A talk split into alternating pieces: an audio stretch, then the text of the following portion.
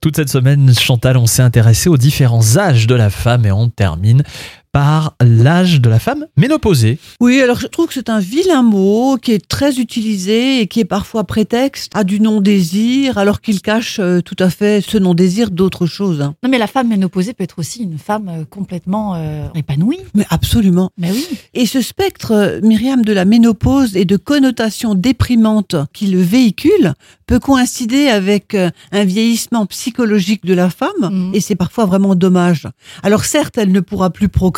Alors certaines femmes sont très contentes de ça, hein, notamment dans des pays où il n'y a pas de contraception, contrairement aux hommes, et elle va souvent associer cet état de fait à l'affadissement de son image et la perte de séduction.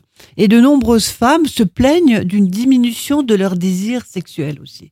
C'est lié vraiment aux hormones Ou est-ce que c'est quelque part euh, le fait qu'on on se conditionne un petit peu là-dedans? Alors d'abord, on peut faire un traitement substitutif hormonal et sans vouloir minimiser cet impact de chute hormonale et des inévitables modifications physiques, moi je trouve quand même regrettable que la ménopause soit tellement mise en avant pour justifier un trouble de la libido ou parfois un laisser-aller physique ou, ou- ou psychique. Et moi, je vois durant les consultations de couple, certains hommes disent oui, euh, c'est à cause de cette ménopause qu'elle n'a plus envie de faire l'amour.